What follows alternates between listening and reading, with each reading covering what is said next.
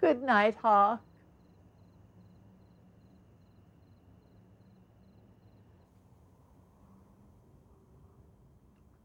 Good night, Margaret.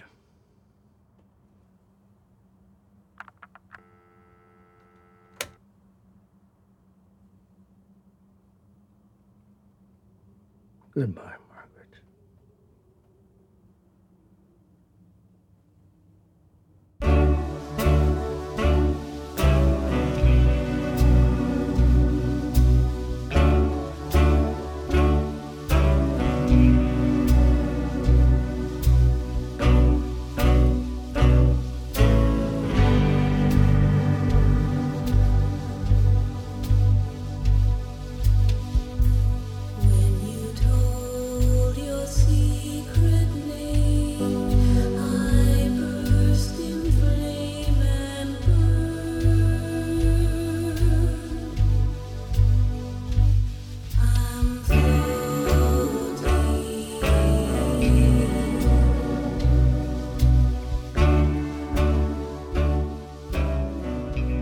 Listening to Lost in Twin Peaks, a podcast for both first time and veteran viewers of Twin Peaks, the mystery series that ran for two seasons in the early 90s on ABC, followed by a feature film, and 25 years later, a limited series on Showtime. And at the time of this recording, who knows what after that. If you're a new listener who has just discovered this podcast and wants to know more, check out episode 0 show format. The following week of daily podcast will cover part 15. An episode of season 3 aired on Showtime in 2017. The network used lines from each episode for titles, so part 15 was also known as There's Some Fear in Letting Go. Although recorded for patrons back in 2018, I am re editing and representing this coverage, including some new sections, for public release beginning on December 10th, 2022. You can also explore the illustrated companion published on my site, lostinmovies.com, this morning. This illustrated companion incorporates screenshots and other images to reflect stories, characters, events from the time, and so forth in some cases in greater detail than the podcast themselves. Uh, in the past week, the only podcast work I have to update is my uh, Twin Peaks Conversations episode. It was actually delayed from November, but finally went up last week. It was with uh, Vera Drew, the director of The People's Joker. So, really interesting opportunity to talk not just about Twin Peaks, but her project, which screened at the Toronto International Film Festival and was uh, sort of suppressed by DC Comics and Warner Brothers because it uses uh, Batman characters in an unauthorized manner. So, a lot to dig into there. It's uh, split over YouTube and my $5 a month Patreon tier, as I always do with these monthly conversations. I'll have another one coming up soon because, again, this was delayed, and all my other podcasts have been delayed or postponed. The Patreon podcast that usually goes up end of the month, still haven't been able to release that one. My uh, Lost in the Movies podcast that usually goes up early in a month. That's been delayed. Everything's been delayed uh, in large part by this Lost in Twin Peaks project. Every time I get back into this, even if I'm ahead of the curve, I end up playing catch up. But uh, you're hearing this now, so I'm back on schedule for the moment, uh, releasing these daily episodes for this week on part 15. And then there's only really two more episodes after that. The three, but 17 and 18 are combined into uh, we'll have a week of longer episodes covering that. So let's get back to part 15. Today's podcast discusses Laura Palmer's presence in the episode, the feel of the episode, and the structure of the episode. I've been loving you too long to stop now.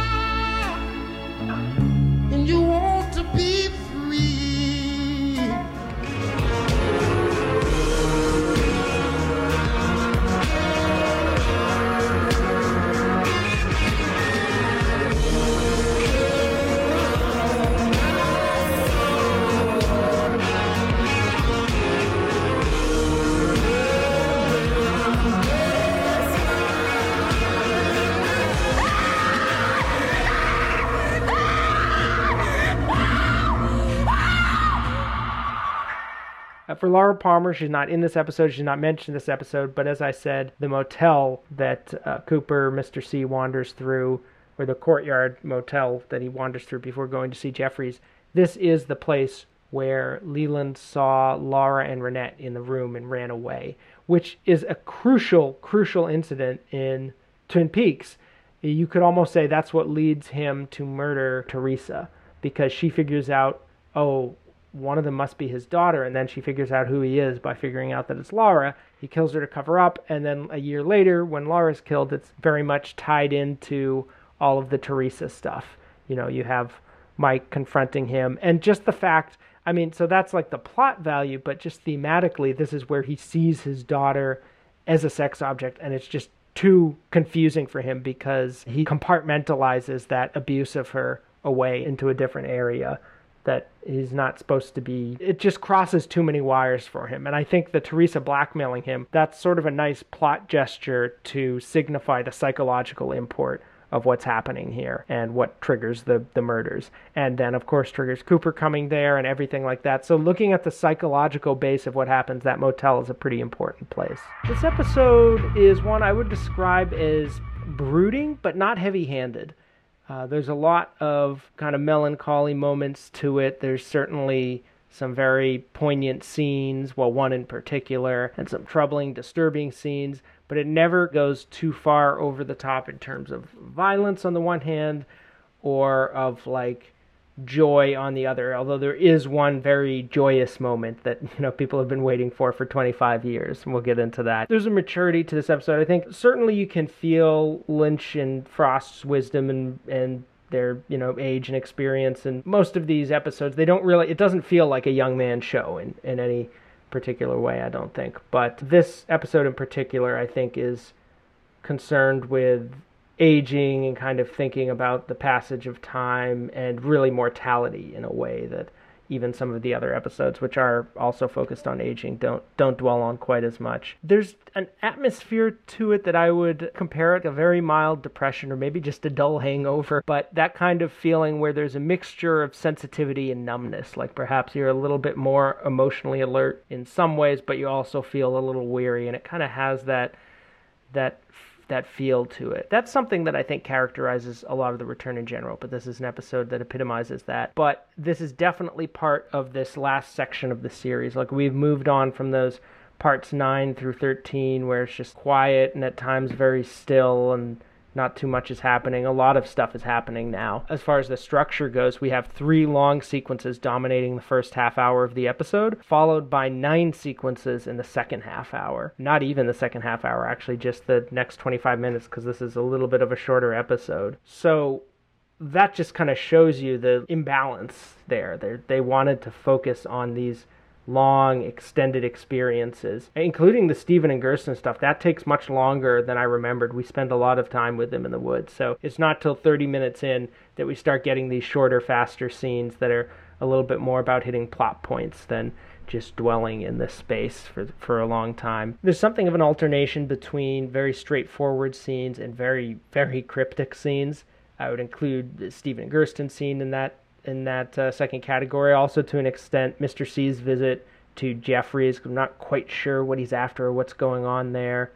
Jeffries is, as he'll say in a later scene, very slippery. And these scenes are often pretty abrasive too, stylistically. There's like an aggressive darkness or uh, soundtrack to them. And then we alternate those with these scenes that are just much more digestible and, and easy to comprehend be that James getting in a fight or obviously the big example is Ed and Norma getting united. That's just very straight. You know, there's little twists and turns in it, but in terms of plot, it's it's very easy to follow what's happening there, and it's like a, almost sort of a populist moment for the crowd before we plunge into some of the darker, weirder stuff. It's an episode where quite a lot happens. It's very eventful. Just to go over, Ed and Norma are reunited. Mr. C meets Jeffries and Richard for the first time, really, in the show. The log lady dies. Cooper is zapped you know, electrocuted before our eyes. Even some of the minor scenes end something, like they're the conclusion of some sort of storyline. That's certainly true of Steven and Gersten, although I wouldn't necessarily call that a minor scene. But also Duncan gets killed, that's it for his storyline.